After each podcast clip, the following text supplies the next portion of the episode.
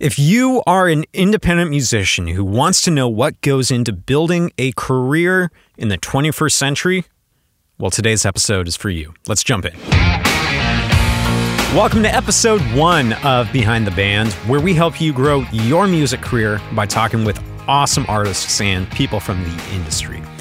My name is David Ryan Olson, if we haven't met. I'm from Evergreen Records, where we're all about helping artists grow. And I'm honored that you've decided to join me today. But before we jump in, just want to give you a little bit of an introduction to what this podcast is all about. So, as a musician, and more specifically as an artist, you know that there's a lot that goes behind the scenes. It's more than just what you see on stage or on Spotify or on social media. There's a lot of business and mindset and philosophy that has to back up the, the creative side of what you do. So, it's my goal here on this podcast to give you just a little bit of a window into all of that by talking with artists, managers, and people who have just been in the trenches of the music industry for a long time. Maybe you're an established artist trying to turn your hobby into something that's a little bit more serious, or even just thinking about launching some sort of official music project.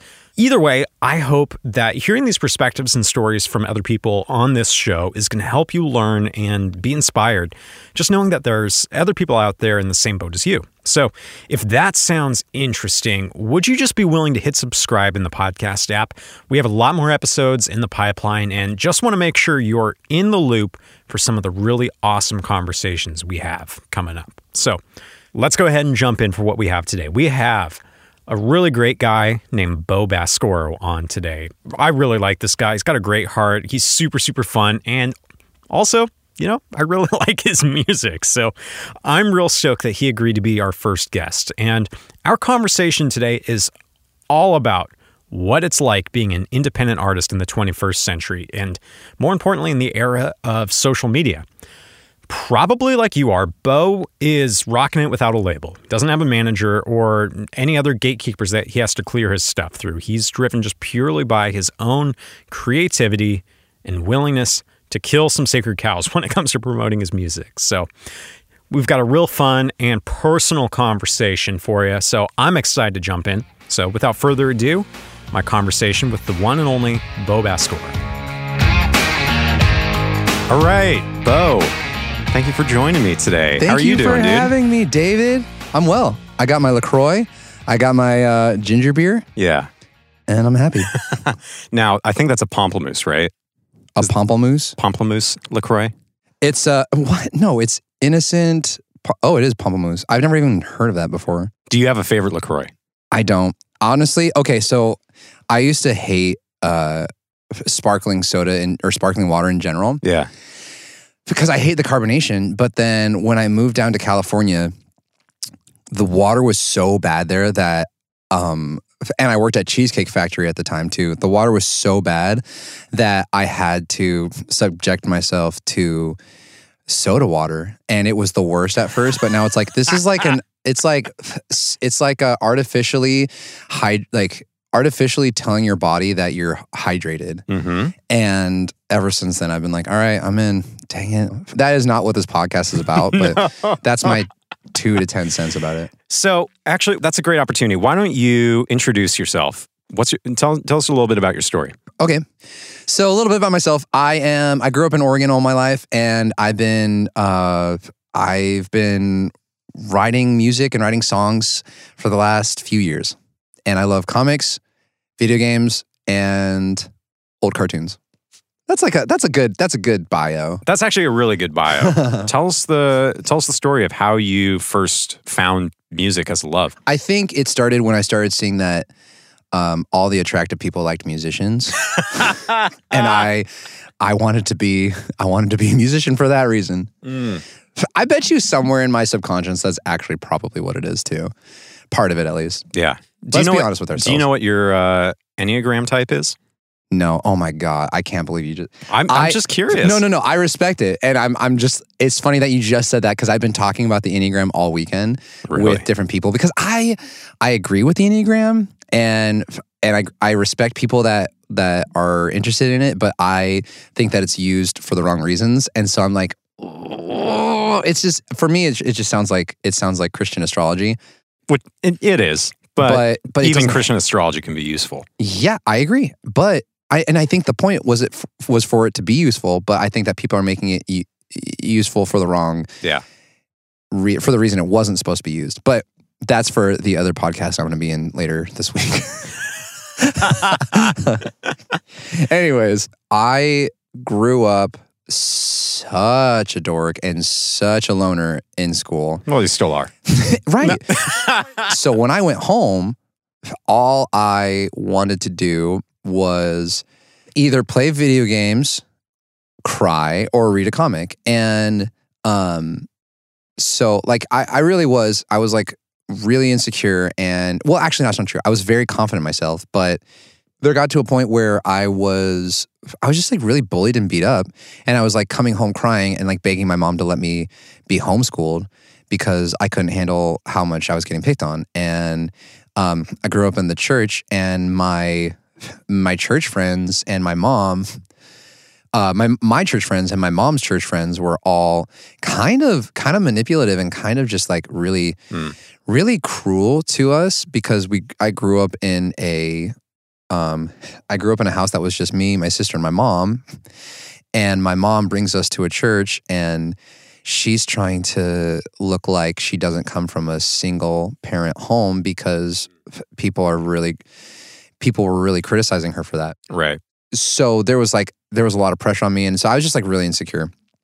And so the only thing that I had uh, at some point was just like playing video games and reading comics because the and watching cartoons because those were kind of like the only those were the relationships that I was building were these characters and so uh, I remember the first thing that got me into music was um, did you ever play Nintendo 64? A little bit. I never had one. You know I- Donkey Kong though. oh, yeah. You know Donkey Kong 64? Not specifically. So Donkey Kong 64, you had Donkey Kong, Diddy Kong, Diddy Kong? Diddy Kong, the little guy. You know, okay. Diddy Kong, Dixie Kong, Chunky Kong, and Lanky Kong. And Lanky Kong was my favorite character. And his weapon, everyone had a musical instrument weapon. Donkey Kong's was the congas. Mm. Uh, Diddy Kong was the electric guitar, and Lanky Kong was a trombone. And it was so lit, dude. So basically, what would happen was he would play the trombone and he'd be like,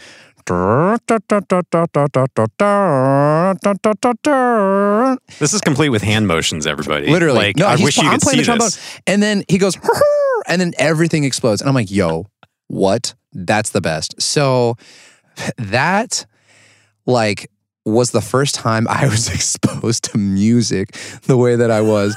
And when in fifth grade, when middle school, ca- the, the, the middle schoolers came, they showed us their instruments and they were like, there's the saxophone, the trumpet, and then there was the trombone, and they were like giving demonstrations. I'm like, that's the instrument that Lanky Kong played. I need to figure that out. So I ran up to that guy, and I was like, the guy that was playing it, and he, I was like, hey, can you play this? And I go.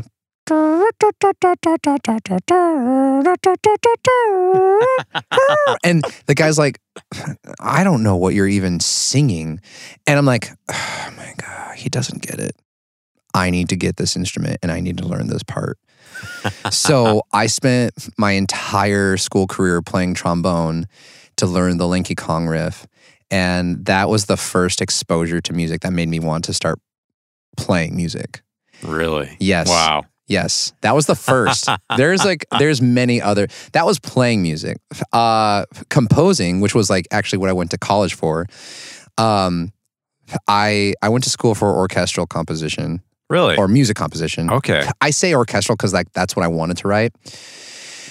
And what got me into that was a did you ever play PlayStation? No. Dude, I didn't have game consoles growing up. Oh my! I I finessed my mom into getting me game consoles, and so I got PlayStation. I got a PlayStation One, and I played Final Fantasy VII, and that was the greatest game of all time and the greatest soundtrack of all time. And that music was so good. And so there was like a final and uh, like a credit scene or cut scene, and there was a piece being played, and I was like, "Oh gosh, this is beautiful." I kind of want to see if I could do something like that. So I learned how to uh, I learned my theory and I started writing um, to because I wanted to write something like this video game. So that's what got me into composition. So And how old were you at the time? I was 12. And then songwriting, which is like really what my passion is now, that I got into that. I know I'm I'm so long-winded, but I got into that because of Did you have a TV? Tell me you had at least a TV. You're an American. Yes, I have okay. a TV. Um, so there was this show called Smallville. okay, Tell which me, I've heard of David, it. I oh have heard God. of it. So uh, it's the it's the story of like I've seen teenage. I've seen Arthur. E- okay. Oh, freaking. David Olson. Smallville is the story of the young Clark Kent learning how to use his powers and becoming Superman. Oh, okay, okay. That makes a lot of sense. So I, season seven, episode five, I'm obsessed with the show. There is a scene where uh, Chloe and Jimmy are about to break up. During the breakup, um, the song Where I Stood by Missy Higgins was playing. And I was like, holy crap, this is so sad. I think I want to make people sad. And that was that was the kickoff to the the music writing career, wow. the songwriting career. Yeah. That's so true because, like, I think a lot of us, when we grow up and we're first starting, like, we've got like the musical training mm-hmm. wheels, sort of a thing. We get into it because we felt something for some reason. Yeah. Like whether you're in middle school and you you heard some emo band. and Yeah. It's like, oh, this gets my soul. It just connects. He gets me. yeah. My chemical romance. So you're at the point where you're like, oh, I want to make people feel sad. Yeah. What happened? I how, how did you like what? how do I what make people sad? Yeah. I started cheating on people. I'm just kidding. I'm just kidding. Oh, okay. That does make people sad. Turns out. No, I'm kidding. I what I started doing was listening to a lot of Civil Wars. No, I- yeah, yeah. I Dude, think we've we've all I done think that. it was I think it was uh Dashboard Confessional that got me into it. Dude, freaking dashboard Dude. confessional was like what got me into the uh like the emo songwriting and at that point i wasn't really writing anything because i didn't know how to play guitar all i played was a trombone and i think a little bit of the bass there wasn't really like any i don't i don't know i don't i, I just didn't know how to do any of that and so then at that point I don't really know. I don't really know what I started doing. I think I just started writing songs about my uh the girls that broke up with me. Or no, I bet you I bet you as a as a teenager, I probably started copying the artists that I listened to cuz I'm like, "Oh, this feels really good. I want to write something like this cuz it made me feel good or it made me feel a certain way, whatever it was." And so I probably started like writing like them and same chord progression, but like Chord you progression. slightly tweak the melody, and your friends are like, "Dude, that's the same song," and you're like, "No, it's not. Screw you." different melody, same lyrics. They're like, "This is the same." I'm like, "No, it's not. It's a Yeah. different melody." but or no, we we switched these two chords. Exactly. Or, exactly. Okay, it's the same progression, but it's in a different key. I don't really think I I really did anything after that. I think I just like the thing was I was so in need of attention back then and needing like people to like me that I I really I just played trombone and then made like all my time was given to anyone that would like give me attention and video games. And I think that was the biggest thing. And I I kind of like really beat myself up over this last decade because I I really honestly don't believe that I I believe that I would have gone I would have been somewhere else a lot sooner if I just had been more happy being who I was Mm. and making decisions for myself rather than for other people.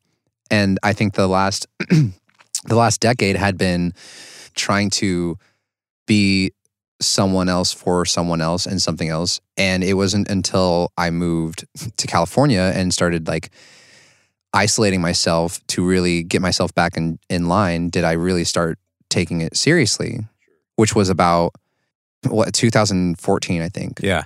Well, well, go ahead and, and fill in the gaps in the story a little bit. You're growing up. You're you're starting to dabble in songwriting. Mhm. Um, at some point, you end up in California. Mhm. tell us about that journey that led you Yeah. to to that move. What because uh, uh, you, implied that that move to California was you know to pursue music in some capacity. Right. I realized that the last few years, I mean, growing up, I had been making so many decisions because of, you know, like a girl who, when I got offered a an incredible opportunity to do music, f- uh, you know, to sing on like a cru- oh, so I was going to sing on a cruise for, I think, I mean, it was you've been on one of those, so it pays a crap ton and well this one did at least. Um and when that happened she said it's either me or the cruise. I don't care that it's only six months. I'm not going to do a long distance relationship for six months. Wow. so either move up with me to seattle and go to school or you take this cruise and you say goodbye to me. And at that point i was like i am so lonely and insecure and i don't want to lose what i have with this person so i'm going to go up to school with her. Mm. And that was I people always say I try not to regret it, regret anything. But that holy crap, I will always kick myself over that because basically when I went up to school, I was there for a few months and then found out that the American Education Services made a mistake on my credit, gave me bad credit instead of no credit, so I couldn't keep receiving loans, so I Mm. couldn't keep going to school. So I had to drop out and go $60,000 into debt because of Wow. that. Because I was so insecure. Really, I was so insecure that I wanted to follow someone that didn't believe in me and didn't want to uh, encourage me to follow my my passions Yeah. and force me to follow hers. Yeah. And that is a really I kick myself over that because that that's on me. And and after that point I was like there is that's never going to happen again. So if that if I'm ever put in that position where I'm in a relationship with someone or with anybody that says it's either me or your dreams or your passions, I I I can't I'm going to go I'm going to choose the passion. I'm going to choose me over that because that is I first of all I just think that's really manipulative. But like that's robbing yourself of something and sacrificing yourself for someone else without them having to sacrifice anything. And I think that's a really crummy move. And so that happened and and honestly for almost the whole decade I'd been doing the same thing, which really not necessarily, but like like I have been insecure and have had bad unhealthy relationships because I need to feel I've needed to feel valid validated or important to someone and so I'll sacrifice my finances, my time, my opportunities for someone. And so finally it got to a point where I was like this is not right. I'm making I'm spending so much time feeling good about my relationships, but I have so many relationships with people that like friends and everything and like my friends were all like oh i know what it takes to make it and like all we have to do is this this x y and z and that's it and we'll be we'll be millionaires and we'll be in a screamo band in front of hundreds of thousands of people which i haven't heard ever happen but i really encourage that person to pursue that still but Yeah. but then what they would do is go to the bar drink waste their time and then go play video games.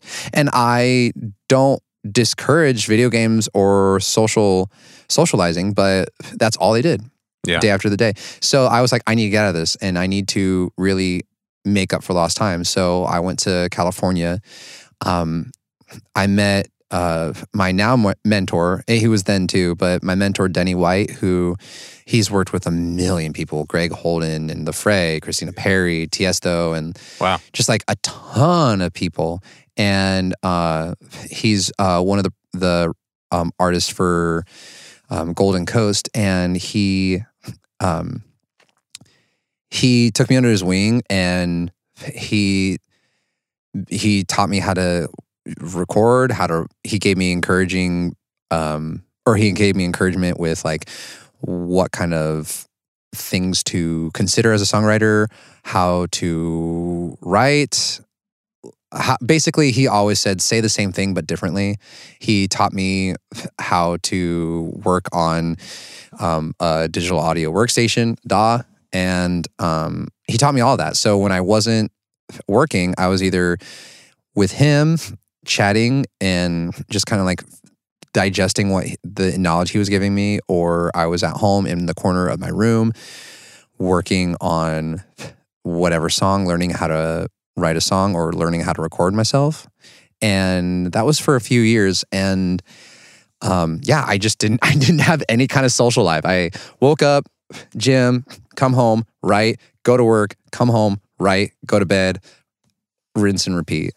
Mm. So um so yeah, so that that was my California that was basically like the whole California experience.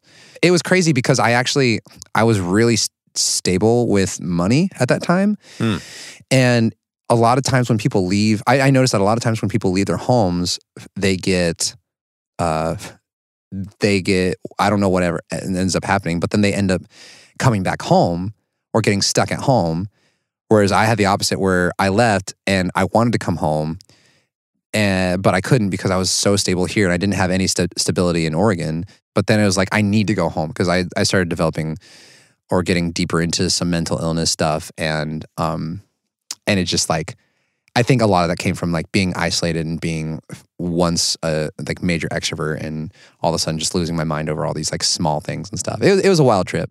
What do you think your time in California, in terms of like your own personal and musical growth, what was kind of a big takeaway of that that season of your life? It was a really pivotal moment for me. It was a milestone because I'll- I learned a lot.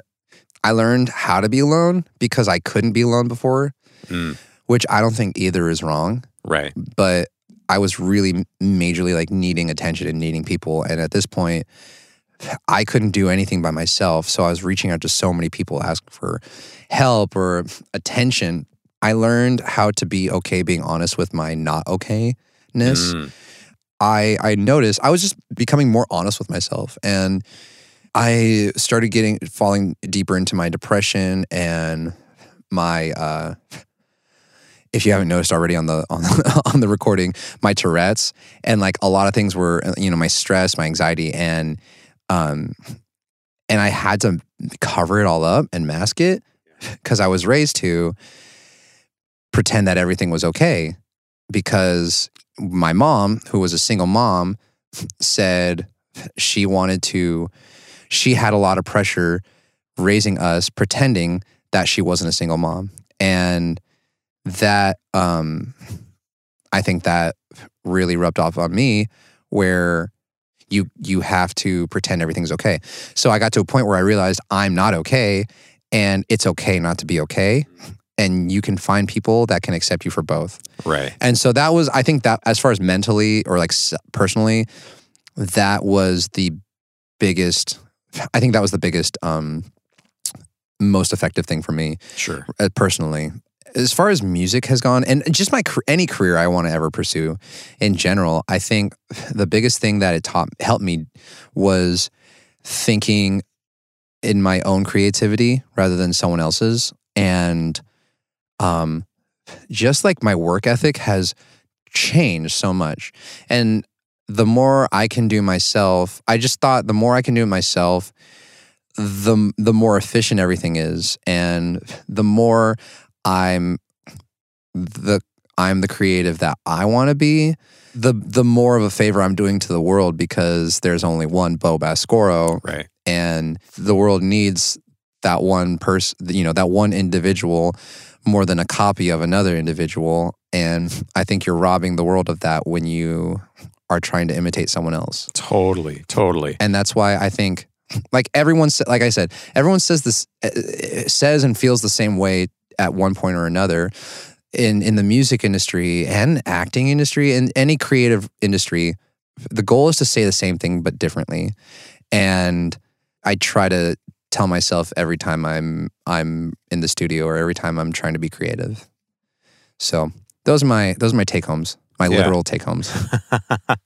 So you touched on something about what you learned about yourself in your time in California, and it's it's to be authentically you Mhm. as an artist and as a person. Right. And I think that's really interesting that you bring that up because that kind of gets at the core of what being an artist and being a musician is is all about is Mhm. figuring out a way to express what you feel on the inside Yeah. in a way that hopefully will connect with other people. Yeah. Um, And that's interesting because there's also this pull, I think, especially in the social media age, to give off the impression of success and that you've made it. Yeah, the whole And- fake it till you make it and look better than you are. Totally. hmm Um, what would you have to say about that? Because that sounds like that's something that you've wrestled I, with. is- I do wrestle with it still because everyone wants to flex on everyone because everyone wants to look like they're important. And everybody knows that social media is is so artificial and like everyone I want to look like I'm a successful musician and model and actor. And so I post crap on my Instagram that is almost now that I look back I sometimes cringe cuz I'm like I'm so robotic and it's just like if people know me then they'd know that I don't smile this much.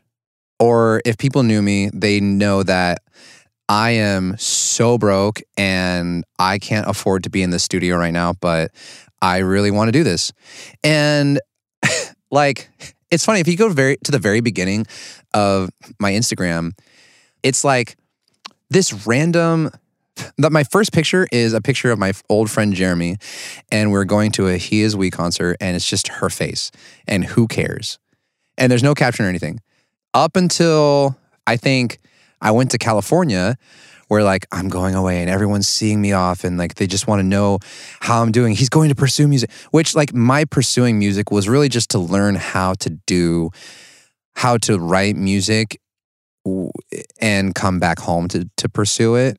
right. Um right. but while I was there, it's like every, everyone saw me as a mystery because they didn't know. And so all of a sudden, I started like posting very little and trying to be as mysterious and like mysterious as possible. And I don't know, I just wanted to be seen like a rock star because Yeah. people saw me that way and I wanted to post stuff like that. And I wanted to look like I was a big deal. And then when I came back, it was kind of like, it's not that big of a deal. But then I started taking music seriously and I was like, oh, this is a great platform to promote myself. So I started promoting my music. And all of a sudden my my Instagram page was just a an ads page. And inst- the intention of Instagram was just to see people's lives and I mean it was just another social media outlet. So it was Right. just to be engaging with other people and now I'm using it as a way to mask all my failures in my relationships and my my family and my finances and tell everyone everything's fine and I'm doing well.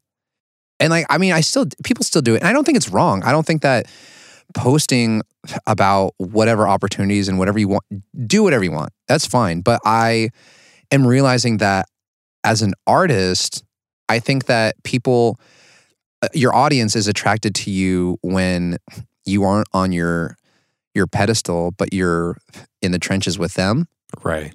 and when you can say i am, i mean don't don't like i don't know don't marinate in this or saturate it with this but like when you when you can tell people i'm not okay you know and you can be honest about wherever you are in life and post some stupid ugly picture rather than just always these immaculate photos. When you, can be honest and also share your successes too when you can share both i feel like that's what your listeners and your audience wants because your audience loves your music but your audience also loves you and I, I mean i hope so. Your fans do at least. And i mean it's subject it is subjective to different fan bases and stuff but you know definitely it's it's in the same world of look the part dress the part you want to look but also dress the part you want to look but also you know have be real with them. I want people to see that i do these things and i pursue these things but also i don't want to hide that i'm not always successful because i'm not and i'm not always you know smiling which i mean i already write that in my music in the first place so why not use this as another outlet Right. Totally. So tell us a little bit about what you're doing now Yeah. musically. I really started working in music in 2017. That's like when everything really launched. My first release was with a collaboration with uh, a company called Maxwell House Coffee. And after that, that like was the opportunity to give me the boost into um, into the music industry and kind of get my my uh, my foot in the door. And so after that, I kind of gained momentum, and I just I I needed to start throwing stuff out into the world. And so um, I made this goal of releasing a song per season.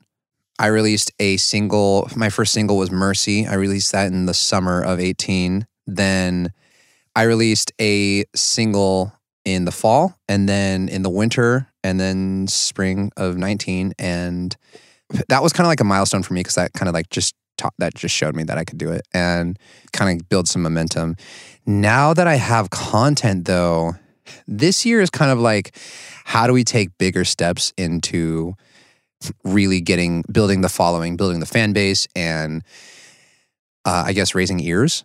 Because I have like I have a decent, I feel like I have a decent uh, online presence, considering I I do everything, literally everything myself. So there's not really, there's no team of um, publicity team. There's no marketing team. There's no management. So it's just been me and my creative team, which I freaking love them half the I I just love them to death. I would do anything for any of them because they the way they've supported me and Yeah. and helped me with their creativity and everything that you see of, of me on the internet is that that is good is from is from is from this this squad. And so many times people are like you think you'll ever move back to LA I'm like why would I want to move back to LA when I got this team? And actually this year if before I, I left the country for a little bit I just got back. But like before I left I was thinking man I'm not gonna have a house when I get home. I'm not I'm not gonna have a home. Um maybe this is like a sign that I should s- move back down to California. But then I was like today actually I decided there's no point in moving away from the resources that I have when I have people here that that believe in me enough to help me pursue my passion just as much as I want to help them pursue theirs Right. music is so universal and so accessible now.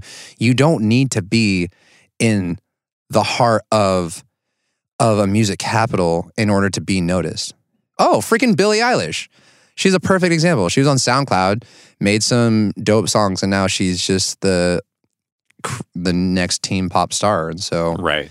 so now the, the the plan is how do we take the next step so how do we we made this many followers we got this many streams whatever we made this content how do we take it to the next level Yeah. how do we get the publicity how do we get the the movie trailer we always wanted to be in or you know how do we get our designs seen more? And so the last song we tracked was in the fall. Uh, we shot a, a video for it and we're like trying to get as much content as we want out but we're polishing it in a way that like it's just done differently than the last releases. This one's kind of slow but i think it's slow for a reason. Like i think it's we're going slow so we can understand what the process looks like and what moves we need to make uh, in order to to launch those the right way fast and efficient so this one's kind of like we're kind of um, nursing this one until um, un- until we got all the pieces together. Literally, for me, I'm on my own. So I'm on my computer every night trying to figure out like who am I supposed to talk to? What am what am I supposed to do as an independent? I don't have a manager, so As a 100% independent person, Mhm. like stats aren't everything, but you have some pretty impressive stats. As 100%. uh, I mean, like, hi, keep up on Spotify, 1.2 million streams. Uh, the Woman, half a million streams. The Color Blue, uh, 238,000 streams. Uh, I mean, like, I could keep going on.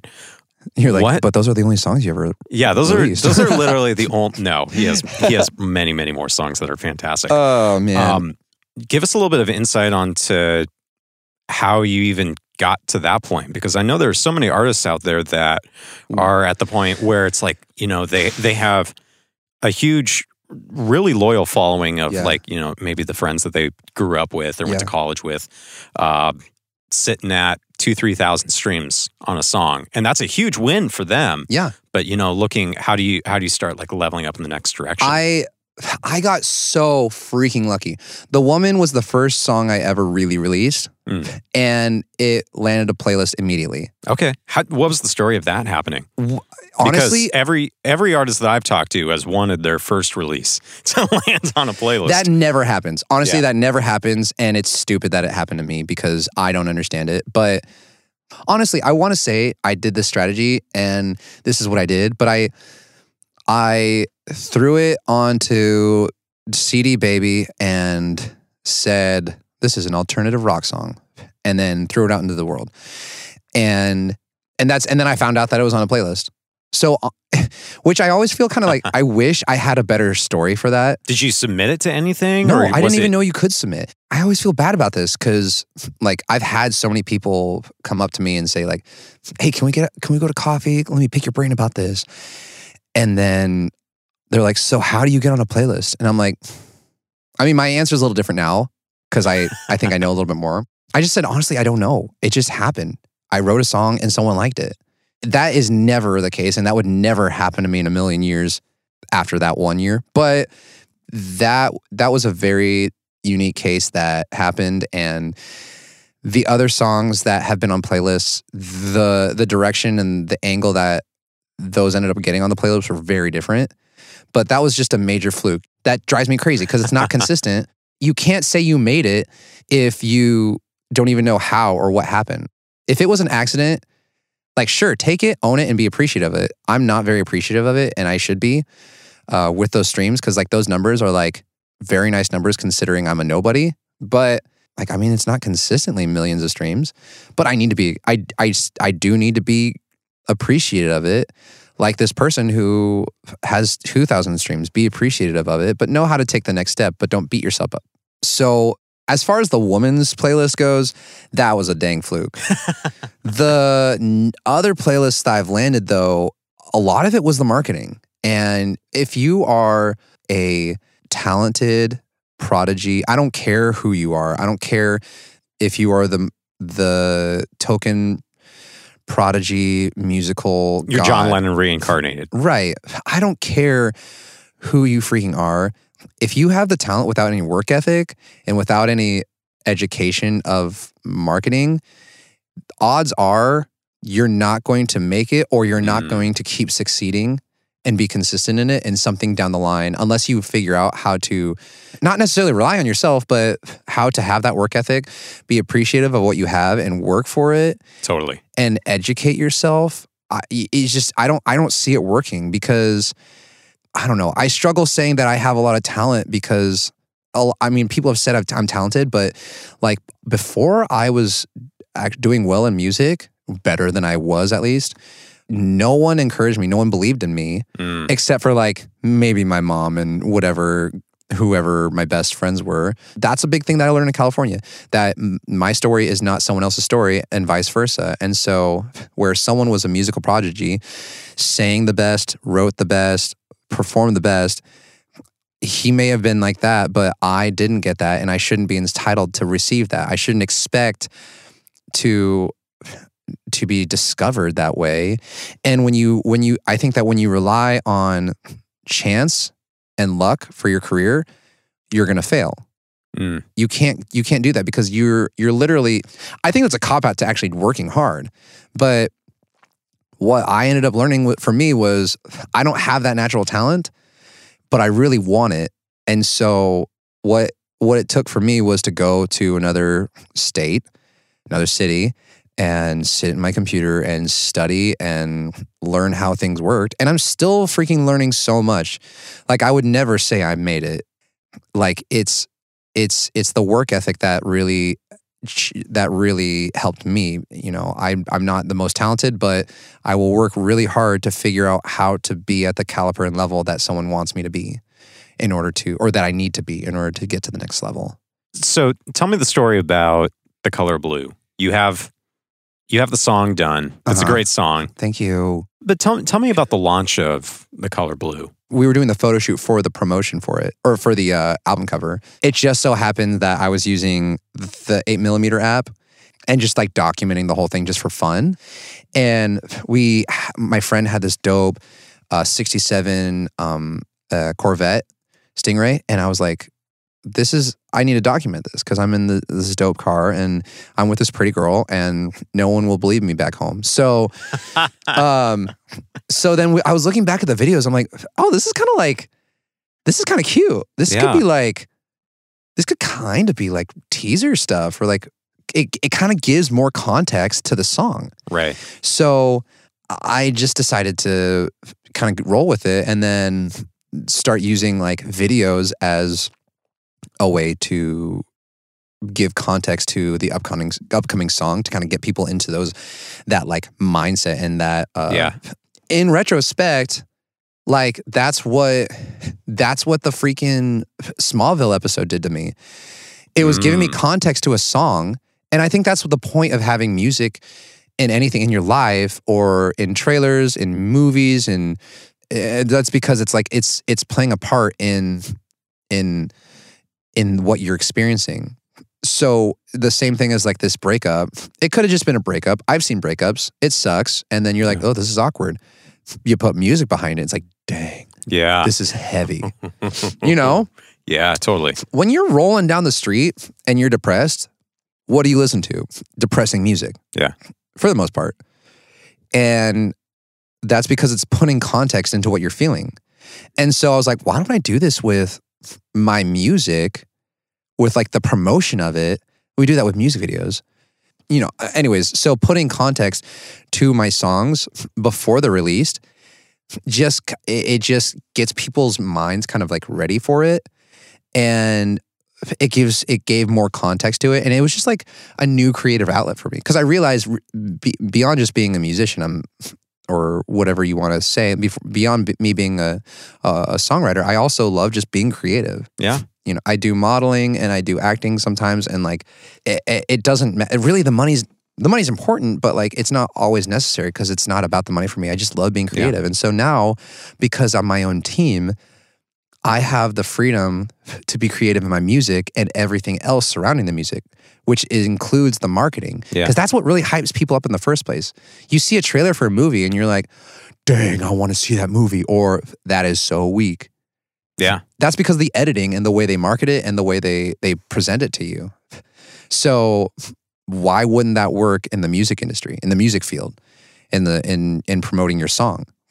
Totally. And and with the creativity too. I mean, it's beyond creativity. It is still getting out to the right people because you may be somebody that has a following of 5, 10, 15,000 or 100 or 200. And you want to have that creativity, but you want people to see it. And so you need to know how to get it out there. And I think um, that's where the Facebook ads manager came in for me, which came in a year after I released the song.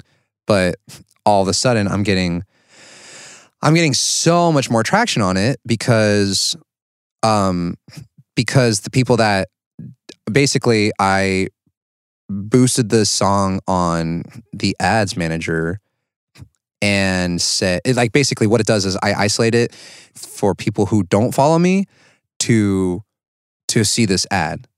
And so now I'm getting all these new followers following me and being like, "Oh, I never I never heard of this. Thanks for I get on YouTube all the time. Spotify sent me here. Thanks so much for the Wow. for the sponsor." And I'm like like people people will send me messages saying, uh thanks or this is so beautiful and i'm like what is so beautiful I'm like the i just saw this ad what song is it and i'm like oh I, yeah that's right the ad but um it's such a pow- that you know it's such a powerful tool and so um i you know after the after the promotion um originally after those like little clips i messaged my friend brian bros 503 film and then chelsea i text them one day after we shot and i was like hey do you guys want to come back tomorrow and like just film a quick little music video of us playing around and stuff to just add more context to Yeah. the song. And we made just this crappy music video on my iPhone and it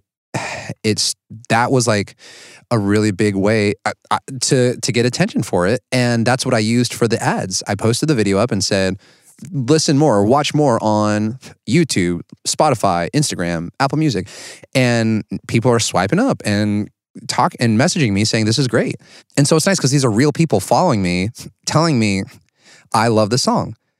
And um and that's like the point. Yeah. That's the whole goal is for real people to like your stuff. Totally. Well, and I, I think it's interesting that you are open about the fact that you have done Facebook ads for promoting your music. Oftentimes in the creative industry, it, it almost feels like, oh, you're resorting to advertising. That must mean that your art's not good enough to stand on its own. And I think that's that kind of mentality is yes, you should always approach your art as, you know, as art for the sake of art. Right. And, and but if you are making art that is connecting with people and that you honestly believe can connect with people, in some ways you almost have an obligation to try to get more people to experience that. Totally, because if you are someone that has like 600 followers on Instagram and you're like, this should connect to people organically, then if there, what, how, what is it? Seven point some billion people on the earth. Has that, what, what's the odds or what's the statistic? Something like that. You have 600 followers.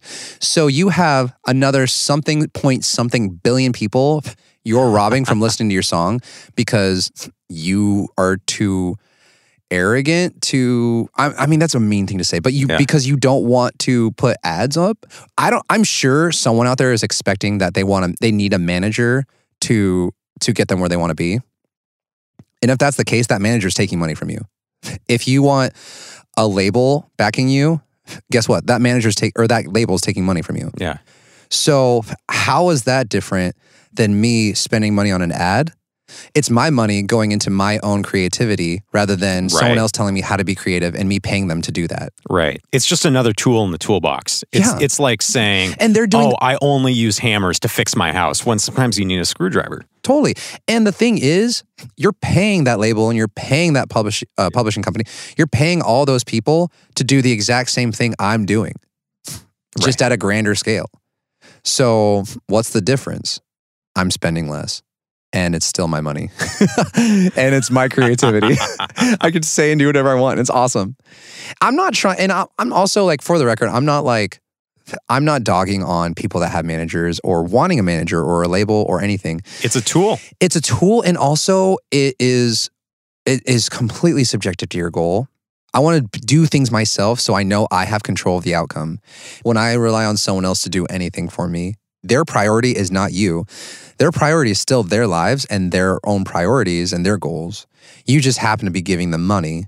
The more that you know how to do yourself, the more control you have over it, the less you can blame on someone else for screwing it up. And the more responsible you'll be or not be. But it's on you at that point. Right. When you have a band, it's it's a lot like owning a business.